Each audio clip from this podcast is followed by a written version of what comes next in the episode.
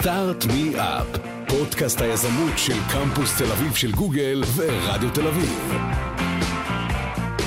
שלום לכם, וברוכים הבאים לפודקאסט הראשון לשנת 2017 של קמפוס תל אביב של גוגל, בשיתוף רדיו תל אביב. אני אבי בר, והפעם, לכבוד השנה האזרחית החדשה, תוכנית קצת מיוחדת. יחד איתי באולפן יראיין רן לוי, שמשדר את הפודקאסטים הפופולריים עושים היסטוריה ועושים עסקים. היי רן. אהלן אבי. מה שלומך? בסדר גמור, תודה שמארח אותי אצלך. כיף, כיף גדול שאתה כאן איתנו, אה, והיום אנחנו, יש לנו כבוד ענק בכלל לראיין, לראיין את דוב מורן. דוב מורן זה באמת כבוד ענק. אני זוכר שכשאני הייתי סטודנט להנדסת חשמל, ככה בתחילת שנות האלפיים, דוב מורן היה איזשהו, איזשהו סוג של אה, גיבור כזה מבחינת אה, תעשיית ההייטק הצעירה יחסית. Mm-hmm. אדם שאחראי על הדיסק און קי. נכון. אחת מההמצאות הגדולות אולי של ה-20 שנה האחרונות, הייתי אומר. כשאני הייתי סטודנט לפסיכולוגיה, ההמצאה שלו הצילה אותי, כי כמובן שלא הייתי בא לשיעורים, ופעם היית צריך לצלם דפים. היום אתה לוקח פשוט סיכומים של אנשים שכן סיכמו, ושם את זה על הדיסק און קי, או לא היום, פעם. תשמע, זה כל כך שימושי שזה... לא, לא להאמין כמה מהר זה תפס את העולם.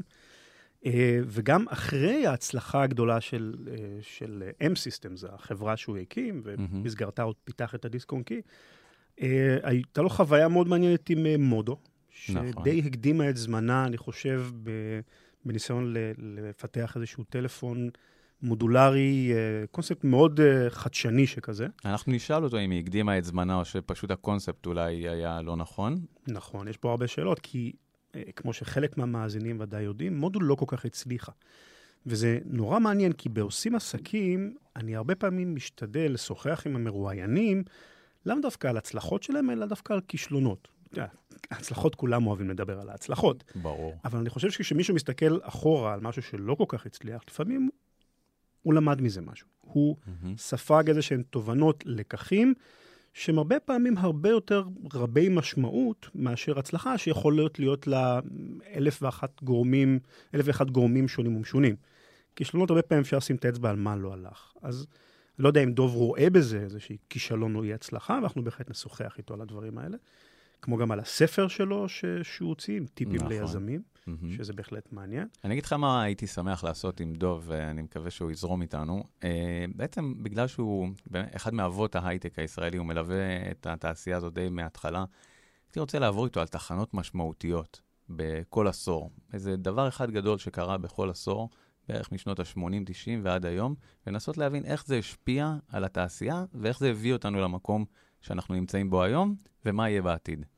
ואני גם ביקשתי מהמאזינים של אה, עושים עסקים, אה, אני מזמין אותם כמעט בכל פרק להציע שאלות למרואיין, אז כאן השם דוב מורן, הוא ישר הקפיץ את האנשים בצורה מאוד uh, ברורה, מהמם. הוא שם מאוד גדול, הוא באמת, כמו שאמרת, אחד מהאבות של תעשיית ההייטק, אז יהיו לנו כמה שאלות מעניינות מהמאזינים. סטארט מי אפ, פודקאסט היזמות של קמפוס תל אביב של גוגל ורדיו תל אביב. דוב מורן, האבא של הדיסק און קי, מודו ועוד, באופן כללי, אחד מאבות התעשייה בארץ. שלום לך, דוב. שלום וברכה, תודה על המחמאה. Uh, תשמע, אני אולי אחד מהאבות, יש לי גם סבים אבל, כן. וקטונתי לידם, אז שיהיה ברור הדבר הזה, כן. קודם כל, שמחה גדולה כשאת, שאתה כאן איתנו היום. אה, דיברנו קודם, רן ואני, ומה שהיינו רוצים לנסות לעשות היום, זה לנסות לעבור גם על הסיפור האישי שלך, וגם לנסות לעבור על תחנות בחיי ההייטק הישראלי. ככה ניקח בכל, בכל עשור איזה אירוע בולט, וננסה לנתח אותו, ולראות איך הגענו למצב שאנחנו נמצאים בו היום. נשמע לך בסדר? רגע, מה- אמרנו ארבע שעות, נכון? לא יותר. מה- ארבע שעות, גג 20 דקות. אנחנו ישראלים, אנחנו מאוד. ענייניים, אנחנו נגיע לתכלס.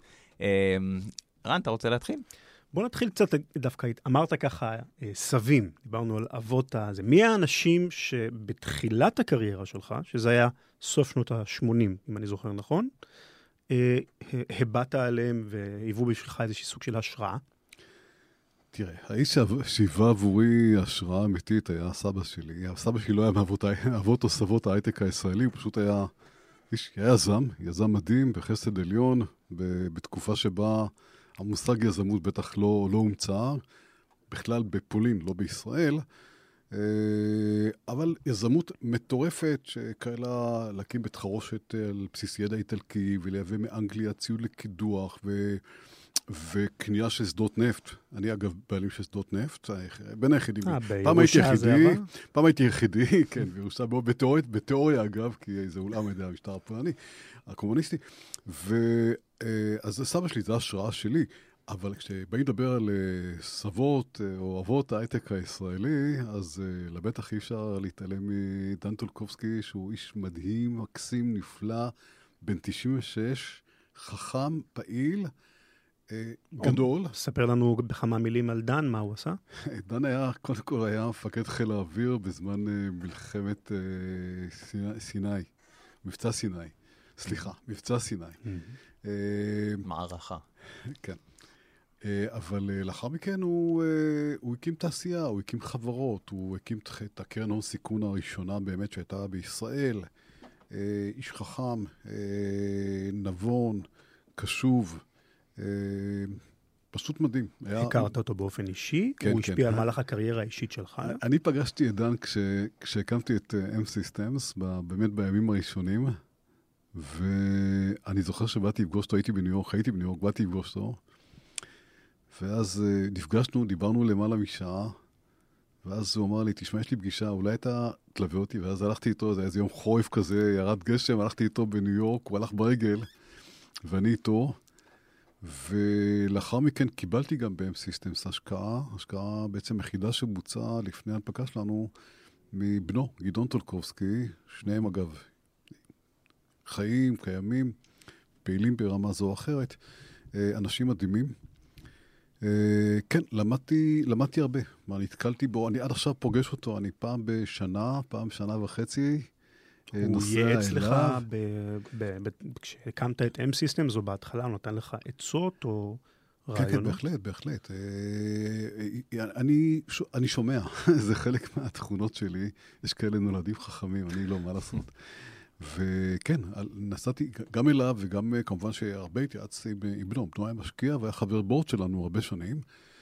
אבל דן הקים פה באמת תעשיות, זה, זה לדבר על, אה, על, אה, על, על אלביט, אלרון, כאשר, אגב, צריך להזכיר בהקשר הזה עוד איש מדהים, שגם הוא עדיין בחיים, עדיין פעיל, זה עוזיה גליל, שכמובן בהחלט. יש להם אה, מורידים את הכובע, ו...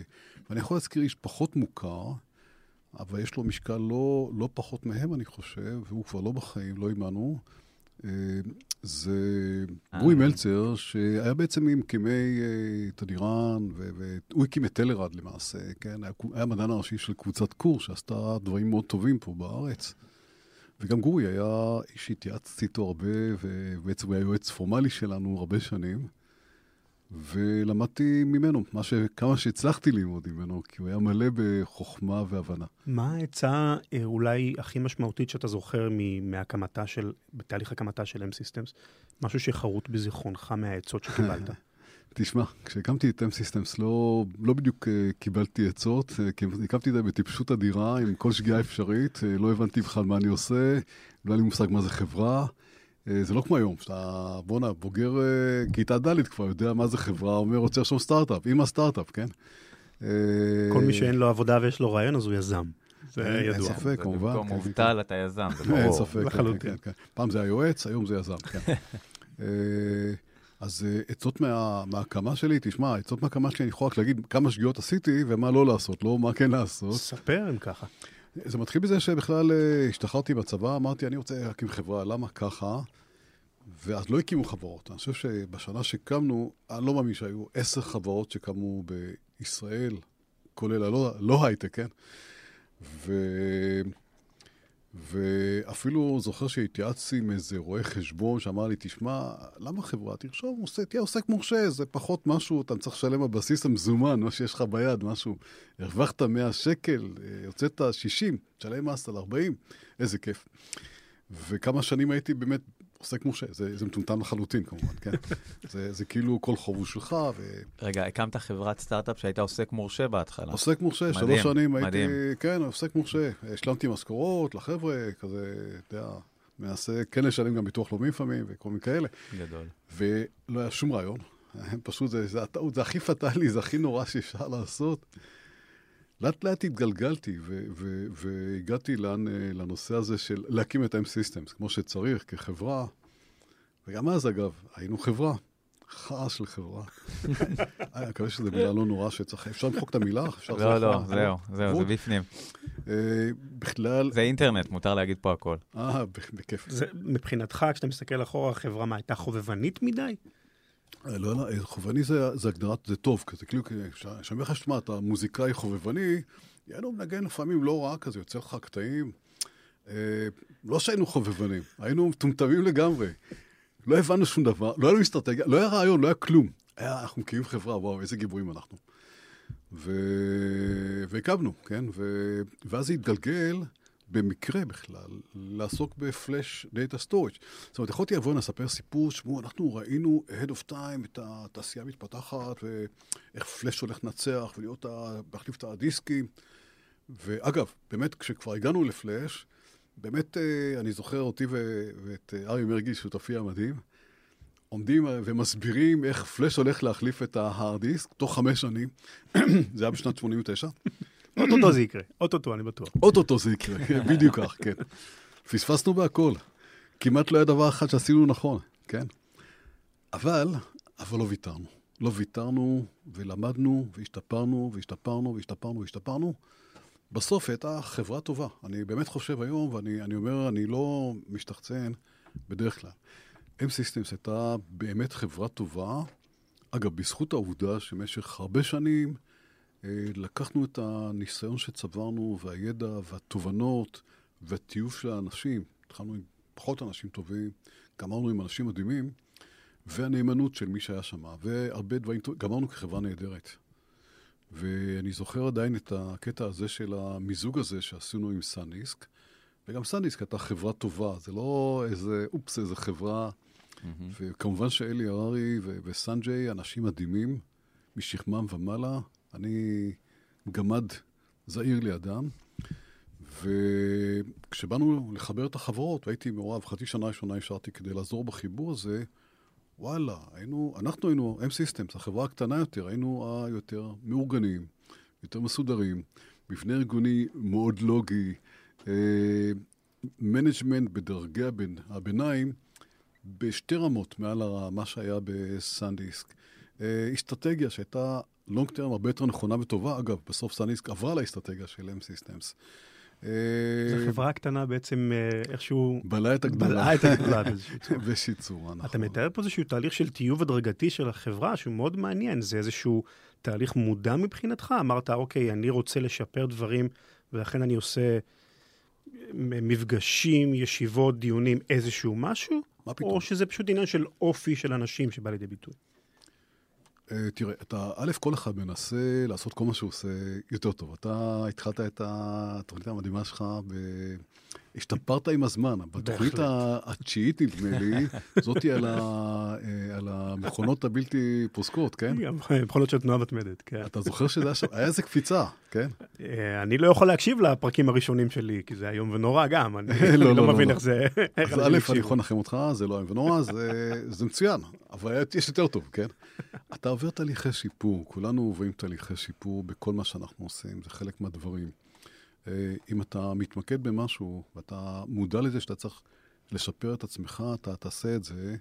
עכשיו, אצלי בכלל זה אינהרנטי. אני, אני לא מוכשר בעליל. זאת אומרת, אני... אה, הנה, עכשיו יתפסו אותי במילה, יזכרו לי כל החיים שאמרתי את זה, אבל אני בהיסטוריה שלי, כל דבר מתחיל בפיגור, ואיכשהו מצליח להגביר, להדביק את הפער, כן? זה, זה אני, זה מה לעשות. אפילו קלטתי את זה רק השבוע, מתחיל בלידה שלי. אה, אני יכול לספר סיפור? בהחלט, בטח.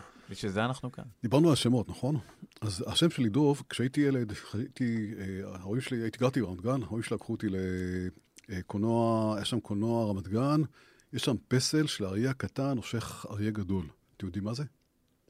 לא. חבר'ה, זה פסל, קיים עד היום, קיים כבר איזה עשרות שנים ברמת גן. אריה הגדול זה האימפריה הבריטית. Mm. אריה הגדול. האריה הקטן זה, זה, זה דוב גרונר, אגב, הוא לא... הוא דוב, אבל הוא אריה, כן? שנושך את הרגל של האריה הגדול, זה, ה, זה התמונה. ומי זה הדוב גרונר? אוי, אתם לא יודעים? תזכיר השם. אני חייב להזכיר, לא, כי מה? זה, דוב גרונר היה אחד מ... מחתרות. נכון, מחתרות, מלוחמי כן, כן. לוחמי המחתרות, שאגב אה, נפל בשבי ונפצע קשה, נפל בשבי של הבריטים, כי הוא יכול היה לבקש, אגב, אה, רחמים, לא ביקש, העדיף לא לבקש רחמים ולהיות מוצא להורג, זה סיפור מטורף, סיפור גבורה באמת די מדהים. כשהייתי ילד קטן, לשם, לפסל הזה, הוריי לקחו אותי, אמרו לי, אתה קרוי על שמו של דוב גרונר. אני איזה כמה שנים טובות חייתי בתחושה שאני קרוי על שמו של דוב גרונר, הגיבור הזה. אתה צריך דחפו לי את האוכל, כן, היה כבוד. לעמוד ב- באתגר הזה. היה אתגר. כן, מדהים. אחרי זה התברר לי שאבא של אה, סבי מצד אמי אה, נקרא דוב, וסבי שכן היה בחיים מצד אבי. אביו גם נקרא דוב, צירוף מקרים. ואחרי זה התברר לי עוד דבר, לאבי היה גם אח שנקרא דוב, כן? שנפטר בגיל 16, בסיפור די מטורף, הוא נפטר בבית באב, שזה גם תאריך ההולדת שלו. וואו. הוא נפטר ביום הולדתו ה-16, כן? הסיפור המטורף הוא שהתאריך ההולדת הצפוי שלי היה בית באב. ב' באב. אבל לא יצאתי מהבטן של אמא שלי. ואחרי שבוע, בתשעה באב, אבי לקח את אמי לבית החולים, והיא שכבה שם יום שלם, ולא יצאתי. נתנו זירוז, גם אז היה זירוזים, לא יודע, מה שלא היה, סירבתי לצאת, היה לי נוח, חמים, נעים וטוב.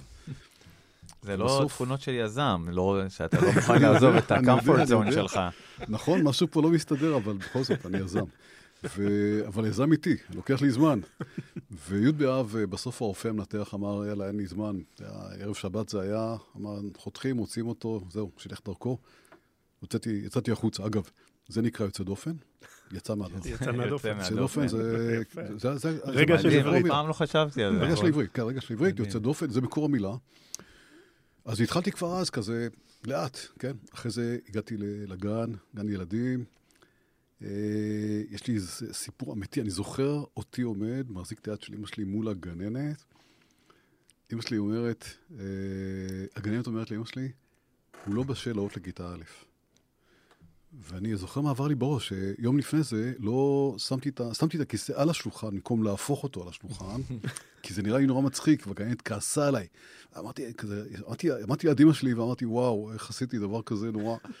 עליתי לכיתה א'. כיתה א' הייתי נורא, הייתי כל כך נורא, שיש לי גם איזה זיכרון שאני חוזר ביום האחרון מהבית ספר, זה בסדר הסיפור? בטח. בטח.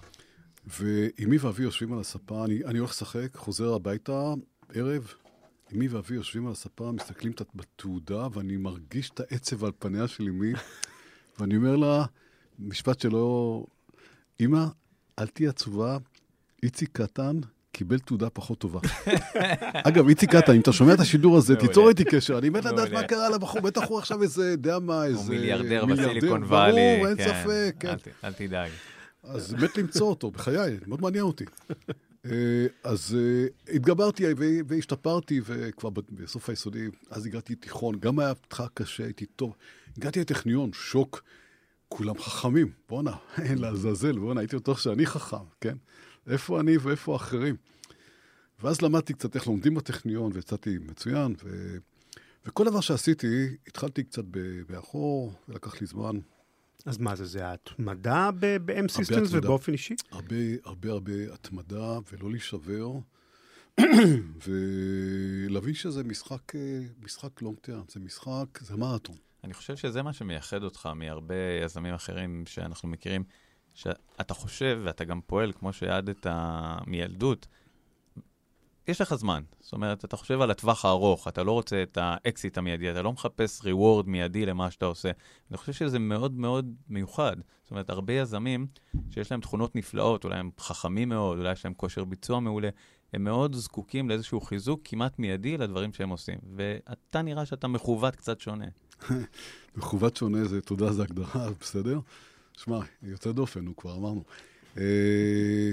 א', יש כאלה, כמוני, בטוח. זה, אפשר לחלק את אלה, אלה שחושבים קצר, עושים קצר, יש כאלה שנולדו חכמים, אתה יודע, לא צריכים את ה... כן. אני צריך את הזמן ואת היכולת לשפר וללמוד.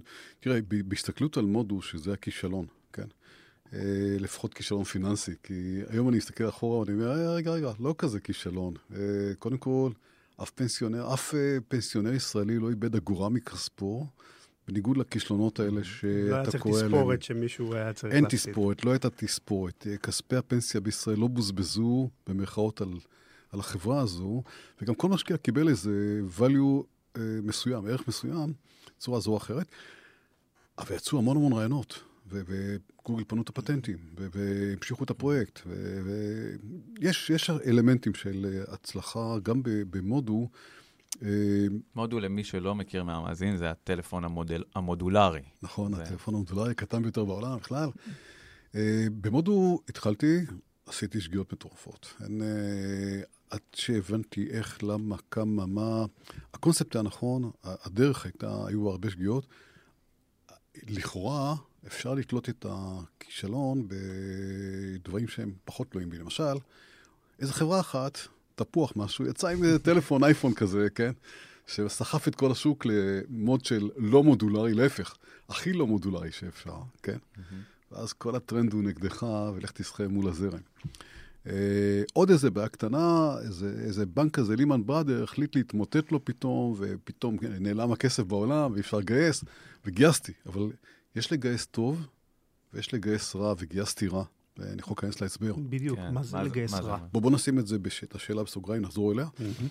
ו, ואז, אה, אה, אז לא הצלחתי, אבל זה, זה תירוצים. הדברים האלה, מי שהיה בא ואומר, נכשלתי כי זה וזה קרה, בואנה, חנטריש, כן?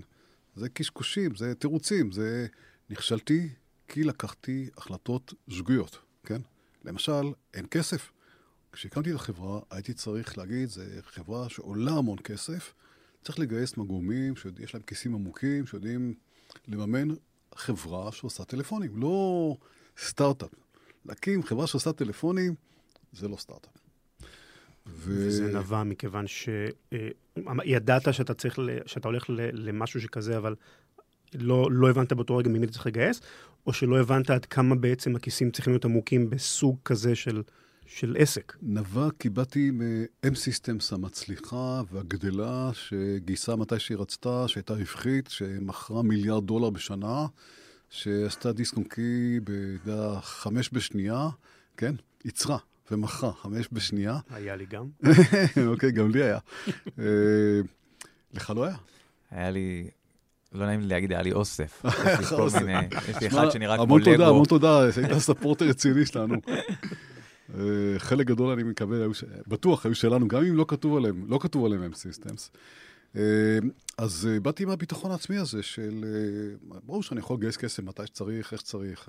לא, לא קלטתי את זה שזה שוק של ברבורים שחורים, שדברים קורים בלי שאתה מודע לזה שהם יקרו, וצריך להתכונן להפתעות המרות, ולא רק לדברים הטובים. הרבה שגיאות שלי.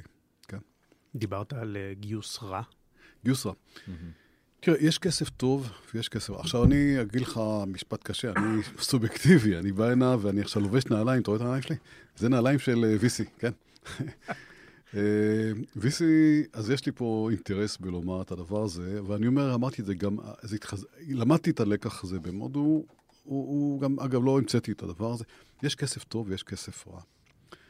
יש כסף אדיש. כסף אדיש זה מישהו שבא, נותן לך מיליון דולר, אתה לא רואה אותו, אתה לא שומע ממנו, כשאתה סוגר, אתה שולח לו איזה נוט קצר, "מ, סגרנו, לא הצליח, סליחה. כשאתה מצליח, אתה נותן לו את אה, חלקו ב... א', אין כאלה, זה כמעט לא קורה. אז יש כסף טוב או רע. מה זה רע? כסף רע זה כסף ש... שאין לו המשכיות, שהוא לא יודע, הוא לא... אותו משקיע לא יודע להשקיע את השקעות ההמשך. ויש לו תנאים, וכל חוז, כל משקיע יש לו תנאים. אין משקיע שנותן כסף והוא לא מחזיק זכות וטו כאן, והגדרה שם, והצבעה פה, ו, ו, ו, ואין לו וגם יש לו דעה, כן? ו, ואם אתה מביא מישהו שלא מבין, אז הוא יגרור אותך למקומות לא טובים.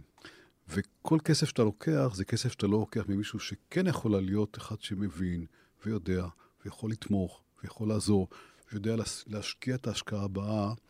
כשיש צורך בזה, כן? לא כשהכול נפלא ויפה, כי מתי צריך לגייס כסף? כשאין כסף, כן? כן, אתה צריך את המשקיע שמבין את המצב, מבין את החיים, מבין את הקשיים, מבין את הבעיות, והוא איתך. הוא איתך, הוא בא להיות איתך. הוא לא בא להיות שותף להצלחה, הוא בא להיות שותף שלך. וזה אומר שהוא יכול לעזור לך ליצור, ליצור הצלחה, וכן הוא יהיה גם שותף להצלחה הזאת. זה כסף טוב. סטארט מי אפ, פודקאסט היזמות של קמפוס תל אביב של גוגל ורדיו תל אביב. אני רוצה להחזיר אותנו לתחילת הדיון. הרבה, הרבה פעמים אני שומע את הטענה שמה שהתניע את כל התעשייה בארץ זה היוזמה הממשלתית מ-1993, קרן יוזמה, אה, שהייתה מעין הקרן הון סיכון הראשונה, פחות או יותר. רציתי לשמוע מה, מה אתה חושב על זה. וואלה, תשמע, אני, א', אתה פעם ראשונה שמישהו מראיין אותי, שאומר לי את התשובה האמיתית לשאלה של איך קם ההייטק הישראלי, כי יש איזה ספר נחמד נורא, הספר הזה עשה שירות מהמם למדינה. Start-Up Nation? Start-Up Nation, בדיוק כך. כן, יש רק בעיה קטנה, יש בעיה קטנה בספר. הוא לא נכון. כן, הוא פשוט לא נכון. כתבו אותו שני חבר'ה נכבדים נורא, אני מכיר את שניהם, שניהם אנשים מהממים. אבל הם חיו בניו יורק כשהם כתבו אותו, והם הסתכלו וחיפשו איזה משהו שהוא מעניין. ואגב, הדוגמה הראשונה היא כבר שגויה זה Better Place, והדוגמה mm-hmm. השנייה זה Comverse, כן? ואגב, מי שבאמת קורא את הספר לוקח ברצינות, בעיה מאוד קשה. התזה גם, זה שמה עשה את ההייטק הישראלי? ישראלי חוצפה. ישראלי חוצפה ו-8200. ו-8200. ואז אתה, אתה הולך, ו, ויש שתי דברים שפוסלים את התיאוריה הזאת בככה, כן? אתה הולך למדינה כמו דרום קוריאה. guess what, דרום קוריאה, אה, מדינה בבידוד, כן? יש לה גבול רק עם, רק עם אה, צפון אויב. קוריאה. צפון כן. קוריאה. אויב, חרא של אויב. אה, בואנה, יש להם שם... זה מלחמה, כן? זה איום, זה מלחמה. בתוך, בדרום קוריאה יש להם חיל מודיעין, ובחיל מודיעין, גס מה יש להם? נחש מה יש להם? יחידה דומה מאוד. 8200 של הגרסה נכון. הדרום קוריאנית. קוראים לזה צ'וצ'ינצ'ונג, אבל זה בתרגום לעברית זה 8200. משהו עם קימצ'י בסוף. כן, וקימצ'י, ואוכלים קימצ'י בצהריים. והם מפתחים מערכות, יש להם סייבר ואנטי סייבר והתקפה, ומה שאתה רוצה שם, הכל קיים. והם משרתים שלוש שנים כמו בצה"ל. ודבר אחד שאין שם, יזמ, יזמות, אין יזמות. יש שם חברות גדולות, ענק, ענק כן. מדהימות. אגב, אה, קמו והתפתחו הרבה על העתקה, לא על העתקה ויעילות מטורפת, כן? קוראנים מדהימים, אבל לא יזמות. לא יזמות. אז מה כן התשובה? רגע, רגע, יש עוד, עוד איזה משהו שסותר את התיאוריה הזאת. Okay. אוקיי. אתה הולך לסיליקון וואלי, ואתה מסתכל שם על הסיליקון וואלי והחברות, ואתה רואה שם בפייסבוק יש בחור, מרק צוקרברג, וגוגל יש שם איזה שני חבר'ה יהודים גם, ו... ולארי אליסון, גם יהודי, ומי עוד? סנדיס, אלי הררי, לא נראה לי נוצרי, אה. ועוד כהנה וכהנה. כל החבר'ה האלה לא שירתו בצה"ל, לא עשו 8200. השתמטו. השתמטו, מניאקים. הקימו חברות אה, ענק, רק לא בישראל. קיצור, יש פה משהו, יש פה, כי זו באמת מדינה מדהימה, מדינה מדהימה.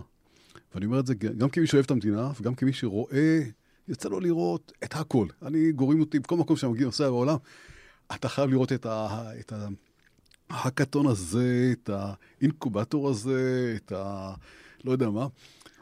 ואף אחד, אין אף מדינה קרובה למה שיש פה בישראל, בהתלהבות, ביוזמה, בעיניים הנוצצות האלה, ב passion הזה, ה passion המטורף הזה של יזמות, נכון. אז ככה, זו תכונה של יהודים. זה לא תכונה של ישראלים. ולמה זו תכונה של יהודים? יש לי גם הסבר לזה. זו תכונה של יהודים שנובעת פשוט מעקרון הברירה הטבעית. יהודים היו בגולה. עכשיו, חוו חיים קשים. תזכור שבסוף, הרי כל אחד יולד, ילד, הרבה ילדים, אבל מי נשאר בחיים? לא נשארו, הרבה לא נשארו בחיים. מי נשאר בחיים? היזמים. אלה שמצאו איזה דרך כן להרוויח איזה משהו ממשהו, לקנות פה, למכור שם. הרי הם לא יכלו להיות בעלי קרקע, הם לא יכלו להיות בעלי מקצועות uh, בממשלה, כן, בפקידות. הפקידות עשתה כסף, חיה, נשמה. Uh, החקלאים עשו כסף. מה עשו היהודים? ואיכשהו מצאו... הלוואה בריבית וכל מיני דברים מצאו כאלה. מצאו טריקים, מצאו טריקים. מי זה, מה זה מצאו טריקים? יזמים, כן? שרידות. זה אנחנו, זה אנחנו. תראה, זה אפילו בא לידי ביטוי בצורה הכי ברורה במה שקרה במאה האחרונה. הסבא שלי היה יזם, סיפרתי עליו קודם. Mm-hmm. עכשיו, בתור יזם, הוא היה בפולין כשהיטלר פלש. הוא הסתכל על אה, זה שהיטלר פלש, אמר, בואנה, הבן זונה הזה הולך להרוג אותנו, אני אשאר פה, לקח את אשתו, לקח את ילד שלו, אבא שלי, איזה מזל שלא לקח אותו, נסע לרוסיה, ברח לרוסיה, כן? מה קרה ללא יזמים? נשארו. נשארו, אמרו, וואלה, יהיה בסדר, נו, עברנו את פרעה, נעבור גם את היטלר. לא אהבו את היטלר, כן? כן. ו- והוכחדו. היזמים נשארו בחיים. אני, אני אסיים פה בסיפור אחד היזמות, כן? אתה יודע המקום הכי מטורף? אוסטרליה. אוסטרליה, כמה יהודים הם מתוך תושבי אוסטרליה, אתם יודעים? אה, בטח זה רק אחוז או שניים, זו הייתה מושבת עונשין כזה. משהו כן. כזה. עכשיו, תחשבו, בזמנו, מי נסע לאוסטרליה? פושעים. לא, לא, אה, היהודים בין שברחו. היהודים. מי, מי נסע לאוסטרליה? הכי מטורפים, כן? למה, היית יכול להגיד, בואנה, ארץ ישראל, איכשהו, היית אומר, בואנה, אה, ארצות- הברית. האמת שלישראל הלכו הכי מטורפים, let's face it. אבל הכי הכי מטורפים, היותר מטורפים, נסעו אמרו. בואנה, יהיה פה איזה ביבי, אה, סליחה, אה, התבלבלתי, אמרו, לי זה למחוק אחר כך. נכון, למחוק, כן. לא, לא, הוא בסדר, זה בסדר, זה... אנחנו סתם, יכולתי להגיד- בוז'י, בסדר? בשביל לצורך הפוליטיקלי קורקט. ואז,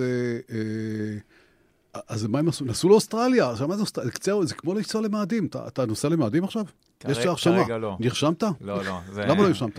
רחוק לי. יש לו פודקאסט לעשות. בדיוק, יש לי הרבה כן, דברים על הראש. יש לו תירוצים. אבל זה מעניין, אתה אומר בעצם שההייטק הישראלי. שורשיו באיזה מין אבולוציה, ברירה טבעית כזו של של יזמות, היהודים יזמות, כעם.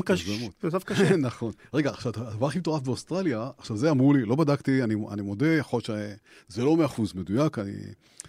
מתוך העשרה, אמרו לי, מתוך העשרה אנשים הכי ישרים באוסטרליה, חמישה יהודים. אוקיי? מעניין. דרך אגב, מעניין. נתון מעניין, כן. ש... לא יודע אם סותר, אבל מעניין לשמוע אותו בהקשר הזה. כשאני הייתי בסיליקון וואלי לפני כמה חודשים, רוב היזמים שפגשתי היו הודים. הם שולטים בעמק בלי, נכון. כן, בלי עוררין. נכון. אנחנו הישראלים והיהודים, פסיק קטן שם, לעומת ההודים שהם פשוט באמת מאפיה להיות- ענקית. שם יכול להיות שהברירה הטבעית, גם במקרה של הודים וגם במקרה של הסיליקס, של הסינים בסיליקון ואלי, זה מעצם העובדה שיש לך מיליארד כאלה, כן. ואלה שמגיעים לתפקידים ב- בסיליקון ואלי, אלא הם ה... לא הדובדבן שבקצפת, נכון. זה השפיץ של הדובדבן של הדובדבן של. הדובדבן. חוק המספרים חוק הגדולים. המספרים הגדולים פה אולי נכון, משחק נכון, תפקיד. נכון, אני מסכים. אם כי יש יותר סינים מהודים, וההודים עדיין שולטים אה, ללא עוררין שם. אגב, אני חייב להגיד דבר אחד בשביל ה... לשים אותנו חזרה לקרקע, כי אחרי שטפחנו לעצמנו על הכתף, איזה גאונים אנחנו, מצוינים, יזמים, איזה נפלא, וואלה, אנחנו יותר יזמים. זה לא אומר שאנחנו יותר חכמים, כן? לא להתבלבל, חבר'ה, לא להתבלבל, כן? כן. אנחנו טועים כמו כולם כשאנחנו טועים. אבל אבל מה שאבי שאל, אני מחזיר לשאלה של אבי, קרן יוזמה.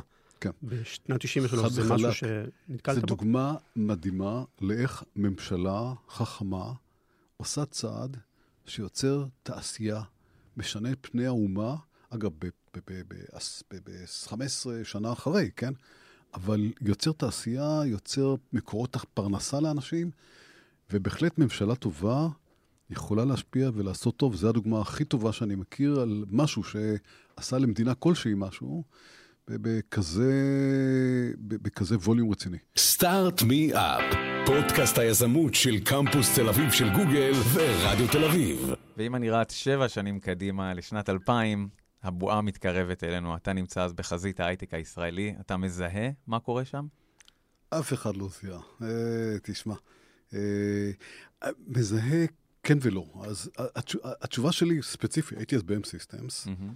אה, אנחנו בשנת 2000 מכרנו 90 מיליון דולר, זה היה מספר וואו.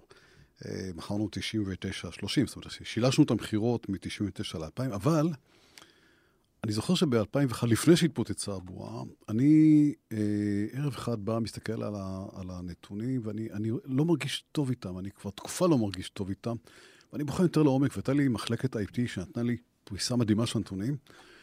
זה אני- נתוני המכירות. נתוני מכירות, נתוני, יותר מזה, נתוני הזמנות, אה, שזה לא מכירות עדיין, כן, ופורקסטים. ואני רואה, לא שהמכירות קטנות, אבל הפורקסטים זזים, וה- ויש פתאום גידול של לקוחות שלא משלמים, ומשהו בא- באוויר.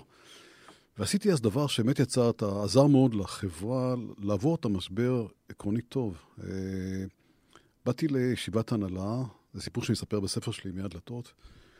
אה, אני, אני, יש לי תיאוריה, שכשאני בא לישיבות הנהלה, אם אנחנו שבעה אנשים, חמישה הם בעד A, אני ועוד מישהו בעד B, אני מחליט A, כן?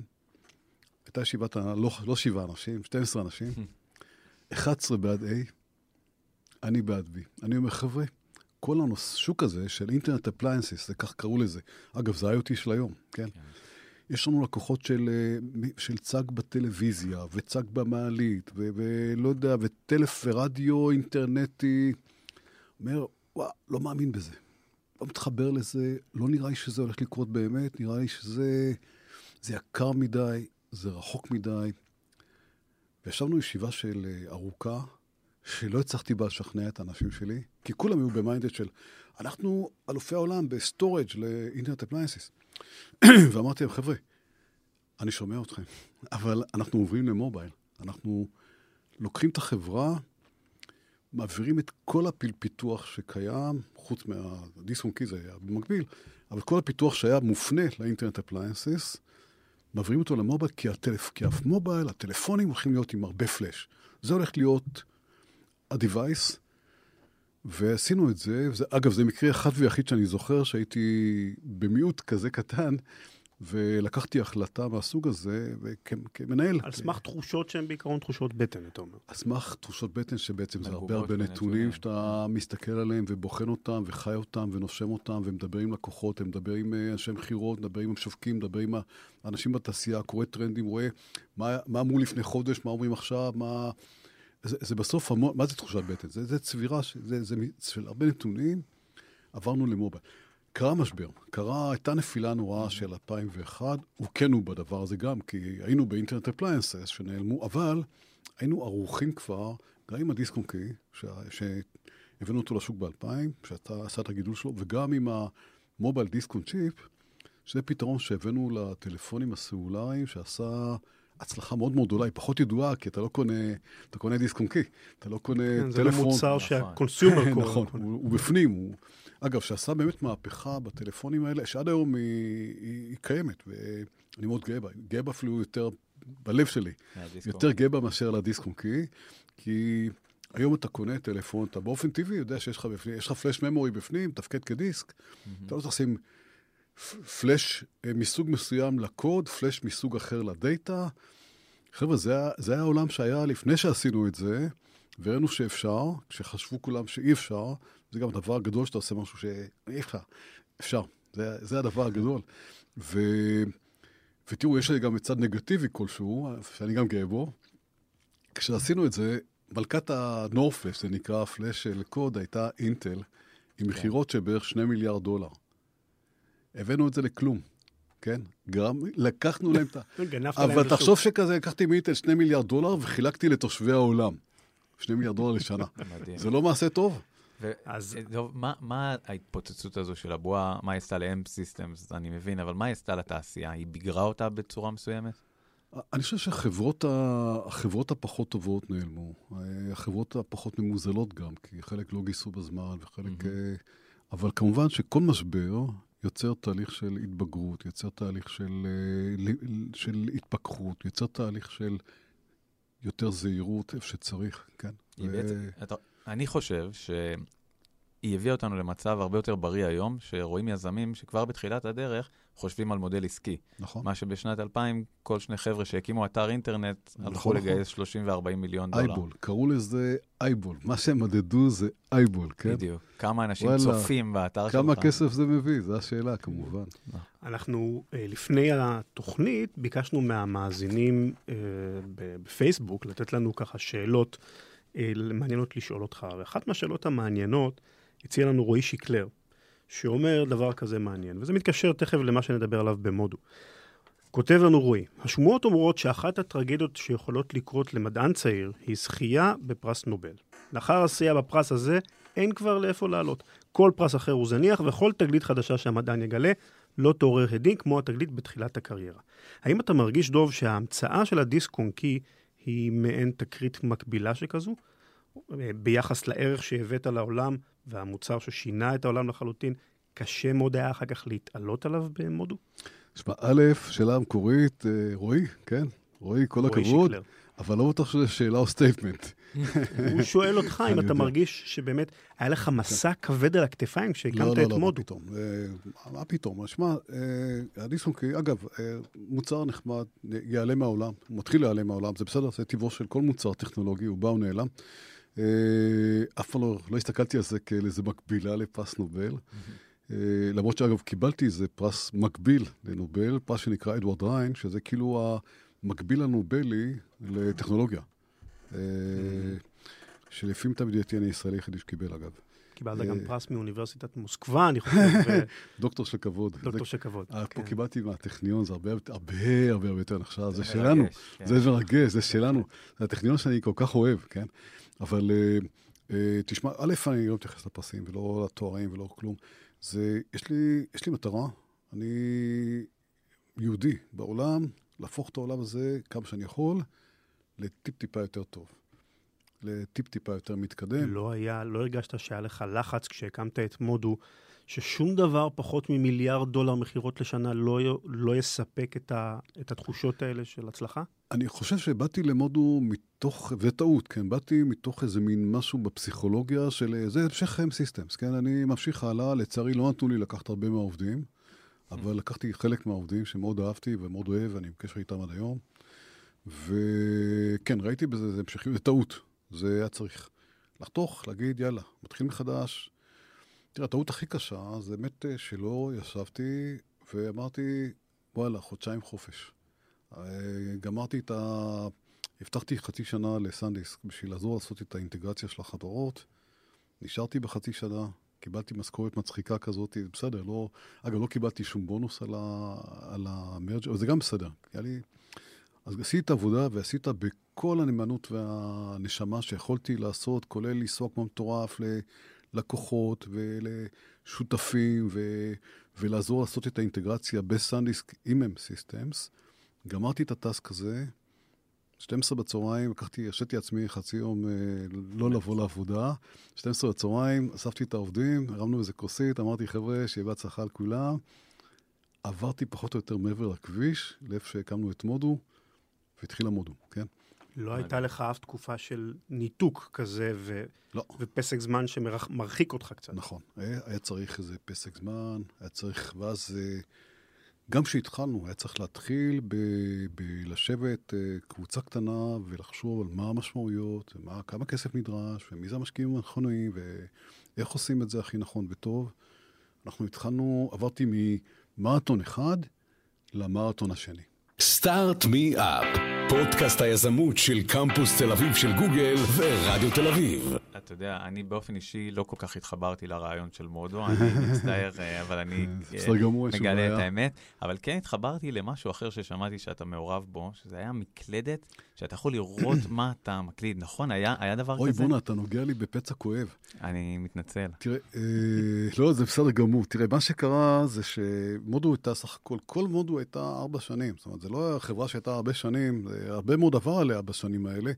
אגב, כשסגרנו אותה, התחלתי להגיד את זה קודם, כשדיברתי על האיטיות שלי, אני מאמין עד היום שאם היינו עושים את הגיוס האחרון שהיינו צריכים לעשות במודו, שלא עשינו אותו, והיינו ממשיכים להתקיים, היינו מגיעים להצלחה, אגב, לא הצלחה במוד של הטלפון המודולרי, ש... אבל היינו עושים הצלחה. בזה שהיינו כמו חממה לאפליקציות מובייל, ו... ולעבוד עם יצרן סיני שעשה טלפונים אנדרואידים מדהימים, כן? אה, עם אד-אונס מאוד חכמים מסביב. זאת אומרת, היה איזה קונספט ש... שלקח זמן לגבש. ושותפים, וקטעו לי את זה, זה... קטעו לי את זה, אבל שנה לפני שקטעו קטעו את מודו, נקטעה מודו, אה, אה, פיטרנו כמאה עובדים. תהליך מאוד עצוב, מאוד אה, כואב. חודש אחרי שפיטרנו את העובדים, אה, ביקשתי מהמזכירה שלי להתקשר לכולם ולראות מה, מה שלומם, מה מצבם, מצאו עבודה, לא מצאו עבודה. היו איזה 12 שלא מצאו עבודה, ביקשנו שיבואו וניפגש איתם. פגשתי אותם, ו... התברר ששתיים נסעו לטיול, רק חזרו. לא כל כך חיפשו כל כן, לא. חיפשו ולא מצאו. והיה בחור אחד שאמר לי, שהיה program manager לפני, והוא אמר, לא מצאתי. אה, הוא בחור מקסים, שאני מאוד מחבב ומעריך עד היום. ואמרתי לו, שמע, יש לי איזה רעיון. אני כותב, אני לא כותב כתיבה עיוורת. אגב, 80% מהאנשים בעולם לא כותבים כתיבה עיוורת, כן? זה העיתונאים 100% כותבים כתיבה עיוורת, אבל העיתונאים לא מייצגים אף אחד. האנשים הרגילים לא... נכון. ויש לי את הרעיון הזה, ומה דעתך, אין לך מה לעשות, אז בוא, תשב, אני אממן את זה מכספי. זה היה כספי, לא, ברור שאף דולר ממודו לא עבר לזה. ותיקח את התכנתים, תתחיל לעבוד, בוא נראה, נעשה את זה פרוטוטייפ, נראה מה יצא. שבאמת קצת החשיבה הייתה, הייתי אז במודו, בראש של מודו, אבל אה, יאללה, אה, בוא ננסה וגם ניתן לבחור משהו שיעשה. ו... ואז מודו נסגרה, והבחור עשה התקדמות יפה, אמרנו, יאללה, ממשיכים הלאה. ובאמת יצא מוצר. המוצר היה כזה שאתה מקליד על ה keyboard, יש ב keyboard צג, שבעצם יכול להציג, כזה, אה, נכון, כן. ארוך, יכול להציג שורה או שלוש שורות. ואתה יכול גם באיזה פקודה, ב-control L או משהו, להחליף את זה כך שהוא יציג לך כל מיני דברים מעניינים, כמו מזג האוויר, כמה אימייל קיבלת, פייסבוק, אה, הודעה אחרונה. מין שורת נוטיפיקציה כן, כזו. כן, כן, כן, חכמה ה... כזאת, שאין אותה בצג, לא תופס לך את הצג, כי הצג תמיד זה בעיה, תמיד יש לך שם שורת נוטיפיקציה, תמיד יוצרת לך איזה מין. ו- והכוונה הייתה גם כזה, שאתה יכול בעוד איזה קליק כזה לקבל למשל, אה, אה, ליצור את זה שזה touch, ואתה יכול לשים שם כל מיני מקשים מעניינים. איך קראו למוצר? Uh, החברה נקראה Keyview, Keyview, והמוצר נקרא SmartKey. והקיצר, uh, יצא מוצר. יצא מוצר, והבאתי אותו לשוק הישראלי, זו טעות קשה מאוד. ואז התנפלו עלינו כל העיתונאים הישראלים החכמים, ואמרו, איזה מין מוצר דפוק, מי צריך את זה בכלל? אני, אני הייתי משתמש בזה. אז תשמע את הסיפור המטורף עוד מעט, למה זה מטורף?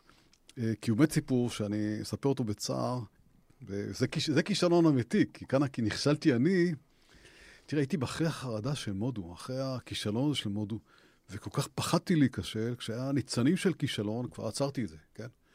אה, אבל הסיפור המטורף, אה, זה, זה קיבל ביקורת נוראה, ובצער וביגון סגרנו את הפעילות הזאתי.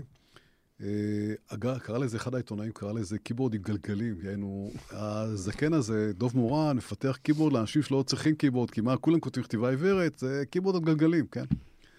וואלה. מה קרה? אה, לפני שסגרנו, שלחנו את זה קצת למשווקים, שלחנו לבלגיה, לדרום אפריקה. עברו חודשיים, הם קיבלו, לוקח זמן שהם קיבלו, אנחנו מקבלים אה, הזמנות, עשרת אלפים יחידות. אחרי שכבר חברה... אבל כבר אין חברה, אין חברה, סגרנו.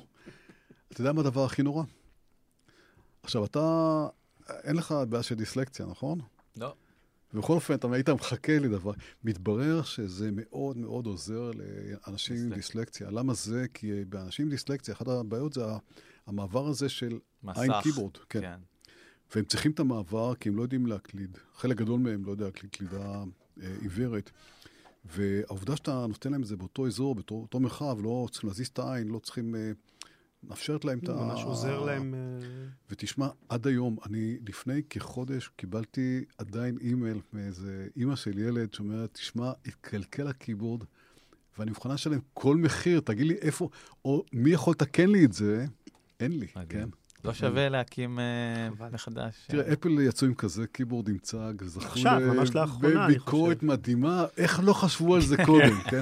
מדהים. אותו עיתונאי שכתב keyboard עם גלגלים, כתב על ה-keyboard, לא יודע אם זה אותו אחד, אבל אה, איך לא חשבו על זה קודם, כן? מדהים. חשבו על זה. אז יש לקח, הלקח זה אל תעשה launch של מוצר consumer בישראל, לא כדאי, זה לא נכון. לא, לא לתת לעיתונאים לבקר לך את המוצר. אה, תראה, רובם הגדול הוא מצוין ונחמד, ואני יחסים טובים איתם, אבל פה ושם אה, יש להם איזה התפלקות, יש לחלק התפלקויות כאלה של להראות כמה הם חכמים. סטארט מי אפ, פודקאסט היזמות של קמפוס תל אביב של גוגל ורדיו תל אביב. אתה יודע, אני רוצה להמשיך... אה, את הדבר שדיברנו עליו קודם, על הקטע mm-hmm. של ה, איך תוכנית, תוכנית יוזמה ואיך היא עשתה נפלא למדינה, יש לה גם אימפקט מסוים, אה, שלילי קטן, כן? שגורר, נגרר עד, עד עצם היום הזה. יש תופעה די מעניינת. כשאתה מסתכל על VC האמריקאים, הטובים, הידועים, החזקים, כמעט כולם, לא כולם, אבל לא, לא כולם, זה אומר שאלה שהם לא כאלה, הם היוצא דופן, שמדברים עליהם, הנה, ההוא כזה. אבל כמעט כולם זה כאלה שבאו מרקע טכנולוגי, הקימו חברות, ומכרו את החברות בהצלחה זו כזו או אחרת, ו... ואז הלכו להקים, להקים VC או לנהל VC. נכון. כשאתה מסוגל להבין למה. אתה, בשביל לדבר עם יזמים, לפחות אתה צריך להיות יזם בעצמך. אתה צריך להבין את הפיין, אתה צריך להבין את הקשיים, את הבעיות, את, ה, את הרצונות, את uh, מה מניע אותם. Uh, יש כל כך הרבה בעיות ב-early stage, בשלבים הראשונים האלה, שהן שונות, בעיות שונות מאשר הבעיות שישנן בשלבים ההמשכיים, או בעלי צי, או בחברות ציבוריות. ואני מאמין שתפקיד של VC טוב באמת, זה אה, לעזור לחברות, לעזור בצורה משמעותית לחברות שהוא מטפל בהן. וזה ביס... מה שאתם עושים בגרו ונצ'רס זה מה שעושים בגרו ונצ'רס, נכון. VC מאוד מעורבת, מאוד נכון, בעניינים. מאוד, מאוד, מאוד מעורב, Deep Technology, Early Stage. ומה שקרה זה שבגלל התהליך של ההקמה של כל אותן קרנות הון סיכון, שבעצם קמו כמוסדות פיננסיים מצוינים, כי זה היה פיננסי, זה היה רעיון נפלא. יש רשת ביטחון, אתה לא יכול, אתה מוגבל בהפסד, אתה לא מוגבל ברווח. אה, אם אתה איש פיננסי, אתה ישר אומר, קליק, מצא חן בעיניי, תן לי להיות מעורב בזה. הרבה מאוד, אה, אה, וחלק גדול נגרר עד עצם היום הזה, ובעצם הנורמה בישראל, או כמעט, זה, זה כמעט כולם, כל המנהלי קרנות, בעצם לא באים מהרקע הזה שתיארתי, של טכנולוג, שהקים חברה, מחר ו... הם באים מרקע פיננסי. הם באים מרקע פיננסי, ואז הלב ש... אגב, זה אנשים מצוינים. כולם, הם באמת אנשים מצוינים. כן. גם התעשייה הזו עברה, עברה תהליך שיפור בשנים האחרונות, הפחות חזקים נעלמו, היותר חזקים עברו קדימה. ו... אבל הראש של החבר'ה האלה הוא יותר ב-late stage, איפה שאתה לא צריך באמת לתמוך ביזם, היזם יכול לתמוך בך, כן? כן. אה, איפה שצריך להבין טוב מאוד במרג'ינים, וה... אה, איך ייראה ניתוחי רגישות של מה קורה בגידול, בקיטון. ודברים שהם חשובים כמובן. ואז בעצם מה שקרה, שיש איזה מין חור מסוים של אה, חוסר תמיכה מספק, כן? בחברות צעירות עם טכנולוגיה מעמיקה.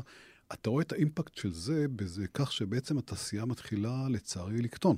כי הרבה שנים, אגב, האימפקט הוא, מה שנעשה עכשיו, ישפיע על עוד עשר שנים מהיום. Mm-hmm. מה נכון. שקורה היום זה מה שקרה בעשר שנים קודם, וזה לא קרה, לא קרה מספיק. ולכן אה, יש איזה גאפ מסוים, ואתה יודע, חברות כמו מובילאיי או צ'ק פוינט קמו לפני הרבה שנים, Mm-hmm. יש היום, אה, יש שם חברות שהן בתהליכי גידול, אבל זה לא Deep Technology. ויש היום שוב מקום להתערבות ממשלתית, או שאתה חושב שדי, זה מיצה את עצמו?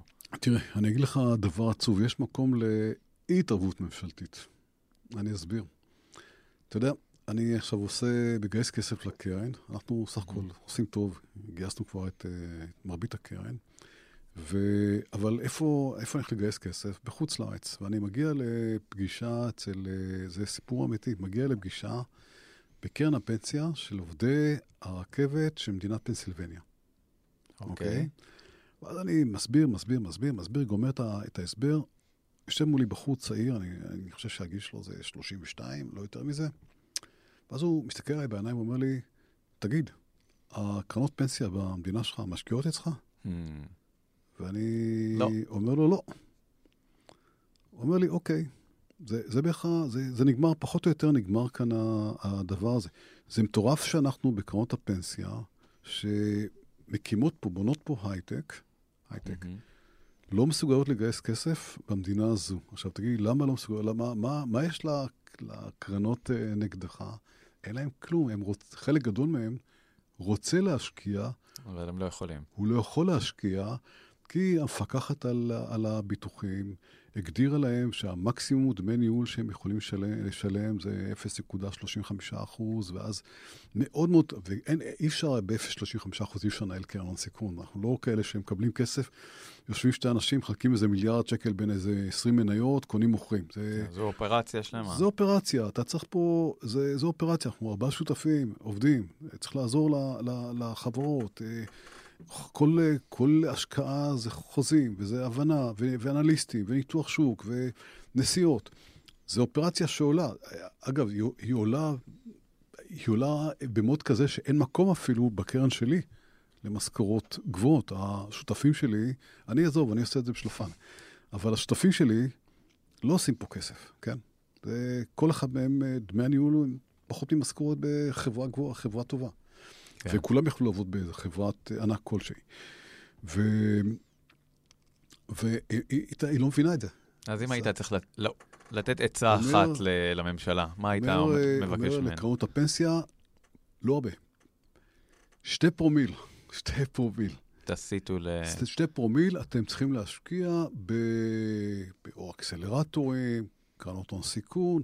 מבחינתי אפילו תקימו פנימית קרנות הון סיכון ותשקיעו דרכם. אבל אין דבר כזה שהקרנות פנסיה, שחלק עצום מכספם מגיע מהייטק, לא ישקיעו אגורה בהייטק. זה אבסורד מטורף. מעניין מאוד מה שאתה אומר. טוב, אני מקווה שאם שומעים אותנו עכשיו אה, ראש הממשלה ושריו, הם ייקחו את זה לתשומת ליבם. אה, שאלה אחרונה לסיום, כן. כי באמת מעניין אותי לדעת מה אתה חושב. אנחנו נמצאים באיזשהו עידן של חדי הקרן, כמו שכמה אנשים קוראים לו, כולם רוצים להיות חד קרן, כל סטארט-אפ שקם אומר שהוא רוצה להיות חברה ששווה מיליארד דולר, אה, ויש לנו חברות מדהימות כמו וויקס וגט ואיירון סורס, שזה זו תופעה מבורכת. אתה חושב שיש מקום באמת להרבה כאלה בתעשייה הישראלית? סך הכל אנחנו ארץ קטנה, מספר המהנדסים הוא מוגבל כאן. א', זה נפלא אם יהיו כאן המון יוניקורנס. אני חושב שזה יהיה עוד יותר נפלא אם יהיו כאן הרבה יוניקורנס שהבסיס שלהם הוא באמת טכנולוגי. ואגב, וויקס זה דוגמה לחברה נהדרת וטובה וחכמה, שעושה מוצר מדהים. Mm-hmm. אה, יש מקום גם לכאלה, לא שאין מקום לכאלה, אה, אבל יש מקום גם למובילאים חדשים ולצ'ק פוינט חדשים, ואני נורא מקווה שנראה כאלה בישראל, כי בסוף, אתה יודע, זה גם אה, מי עושה את המכירות ואת השיווק ואת ההנדסה ואת הלוגיסטיקה ואת המשלוחים ואת כל המערכת הזו הגדולה של חברה אמיתית אה, מקימה ומתפעלת. וצריך עבודה לא רק לקבוצת תכנתים. ברור, צריך להרחיב את, את מעגל הנהנים מההייטק. אוקיי, אז אם עכשיו אתה צריך לתת עצה ליזמים הבאים שהולכים להקים את היוניקורן הבא, מה העצה הכי חשובה שאתה יכול לתת להם? אז תן לי לתת עצה ל, לא לאלה, אלא לאלה שלפני האלה. אוקיי. כן? לאלה שעכשיו צריכים להחליט מה הם הולכים ללמוד. כן. ללמוד, או אז קודם כל, חשובה. בתיכון, חמש יחידות מתמטיקה, פיזיקה, מחשבים, יש המוני המוני פעילויות של, אה, של מדע ו, והדרכה ואקתונים ודברים, ותלמדו לבד ותנסו לבד, ותבואו עם זה עם כמה שיותר ידע ויכולות, ותלכו ללמוד, או תנסו לפחות ללכת ללמוד במקומות הטובים, mm-hmm. בטכניון ובמדעי המחשב, בין אם זה תל אביב או באר שבע או הבינתחומי. יש לי בן שם, פה בירושלים. אה, ותחפשו את הדברים, את הדרך הקשה, כי זה קשה, זה לא כן, קל. נכון. חפשו את הדרך הקשה, כי בדרך הקשה הזאת תגיעו ל... תוכלו להגיע, הסיכוי, הסיכוי שלכם להגיע, להקים משהו שהוא באמת גדול ו- ומשנה עולם.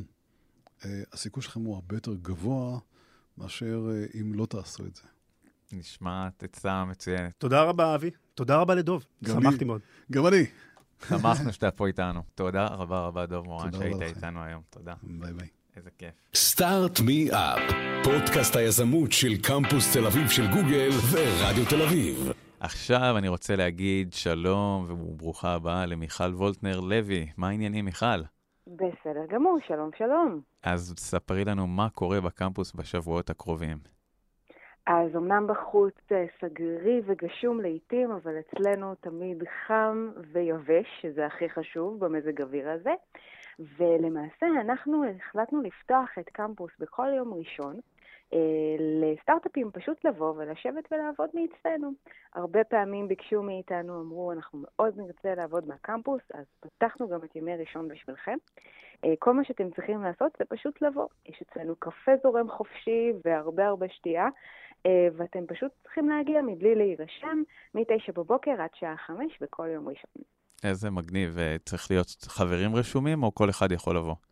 כל אחד יכול לבוא, אבל אם אתה כבר אומר חברים, אז למי שמעוניין להיות חבר שלנו, ועדיין לא מכיר מה זה אומר להיות חבר של קמפוס תל אביב, ב-12 לראשון אנחנו עורכים אירוע לחברים חדשים. זה בעצם ארוחת בוקר שאתם אה, מוזמנים לבוא אליה ולהכיר את קמפוס. אה, להכיר את הפעילויות שלנו ומה זה אומר להיות חבר עם כל ההטבות. אנחנו מתחילים בשמונה וחצי בבוקר עד עשר, ואתם פשוט מוזמנים לבוא. ביגאל אלון 98, קומה 34, תל אביב? נכון, אכן כן. טוב, זה נשמע ממש מגניב. אפשר גם לבוא לארוחת בוקר? בוודאי, אתה תמיד מוזמן. איזה כיף. מיכל, תודה, תודה שהיית איתנו. ביי, להתראות. יום טוב, ביי. אני רוצה להגיד תודה רבה לכל מי שהיה כאן היום, לרן לוי, לדוב מורן ולמיכל וולטנר לוי. תודה רבה לכם שהייתם איתנו, נתראה בפודקאסט הבא. סטארט מי אפ, פודקאסט היזמות של קמפוס תל אביב של גוגל ורדיו תל אביב.